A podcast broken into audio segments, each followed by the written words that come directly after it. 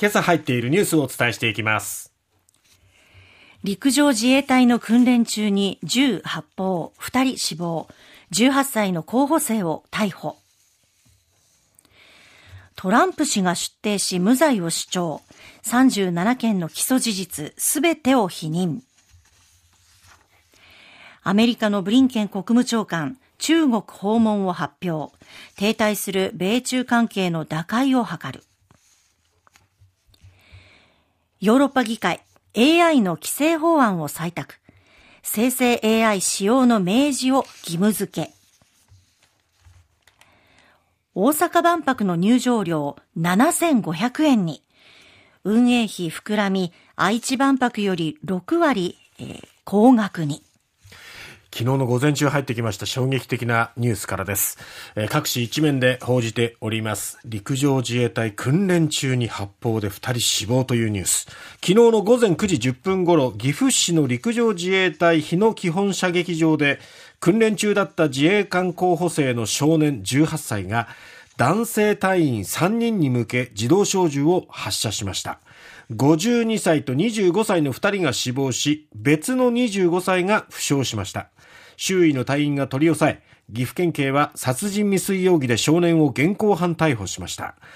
少年は52歳の教官に叱られたという趣旨の供述をしているほか、死亡した隊員25歳を狙ったわけではなく、発射を妨げようとしたから撃ったという趣旨の話もしているというふうに西日本新聞一面では報じております。25歳の隊員への殺意は指定しているつまりはこの52歳の教官を狙っていたということなんですよね。はい、で、県警と陸上自衛隊中部方面警務隊は教官が標的だった疑いもあるとみて、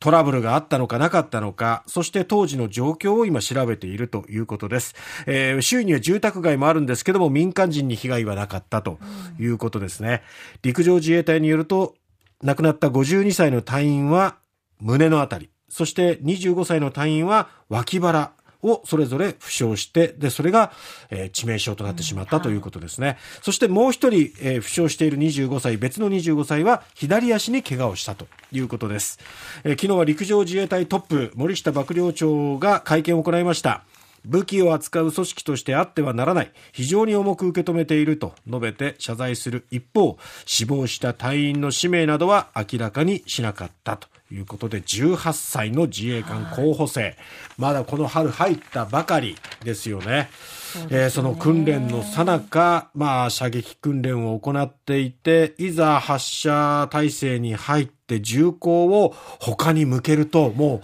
止める術がないと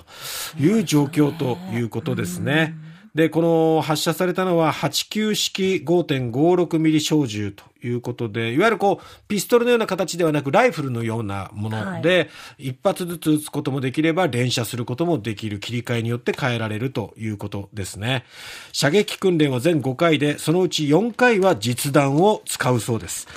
で、昨日は最後の訓練で候補生およそ70人と教官ら指導役の隊員およそ50人の合計120人が参加。隊員は銃を装備する上で必要な検定を実施することになっていたということです。ただ、その訓練に臨む人たちは、その防弾チョッキなどは着用していなかったということです。訓練とはいえ、やっぱりね、防弾チョッキ。いや、実弾を使いますからね、うん、ね今後はそういうことも必要になってくる、まあ、議論をね、はい、する必要があるんじゃないでしょうか。この後、アングルでももう少しこれは、あの、取り上げて掘り下げたいと思います。さて、続いてはアメリカです。トランプ大統領、前大統領は、えー13日、国防に関する機密文書を不法に自宅で保持したとして起訴された裁判の罪状認否に臨みました。トランプ氏はフロリダ州マイアミの連邦地方裁判所に出廷し、37件の起訴事実すべてについて無罪を主張したということです。トランプ氏は徹底抗戦の構えで裁判は長期化するとの見方があるということですね。トランプ氏はこの出廷の後、ニュージャージー州で演説をして、アメリカ史上最も邪悪な権力の乱用とか、選挙干渉と表現して起訴を批判したということです。こういう自分にとってのマイナスネガティブな情報も、こう、プラスにというか、力に変えて演説していく支持者を煽っていくっていうスタンスは変わらないなトランプさんらしいですね。ねただ共和党内では支持率が落ちてないっていうことですけども、ただまあアメリカ全土で見てみると、やっぱりその盛り上がってるのはトランプ氏だけってことで、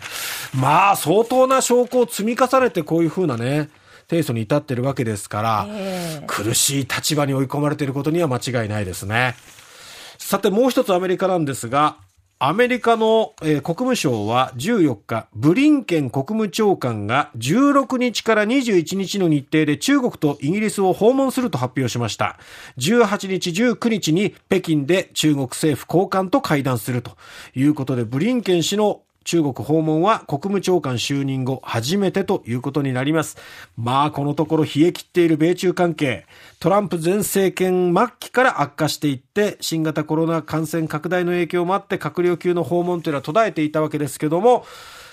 まあ、このアメリカと中国の歩み寄りがあるのかどうか注目です。ただ、台湾問題とか半導体などの先端技術をめぐる覇権争いで歩み寄る余地はなかなかないのかなというところですが、どうなるんでしょうか。そうですね。さあ、欧,、えー、欧米、えー、ヨーロッパですね。欧州連合 EU の欧州議会は、14日人工知能をめぐる世界初の包括的な規制法案を賛成多数で採択しました。対話型 AI、チャット GPT など生成 AI の技術の急速な進化に対応、企業側が生成 AI を使ったコンテンツであることを明示する義務や、生成 AI が学習に使った著作物のデータを開示する義務などを盛り込んだということです。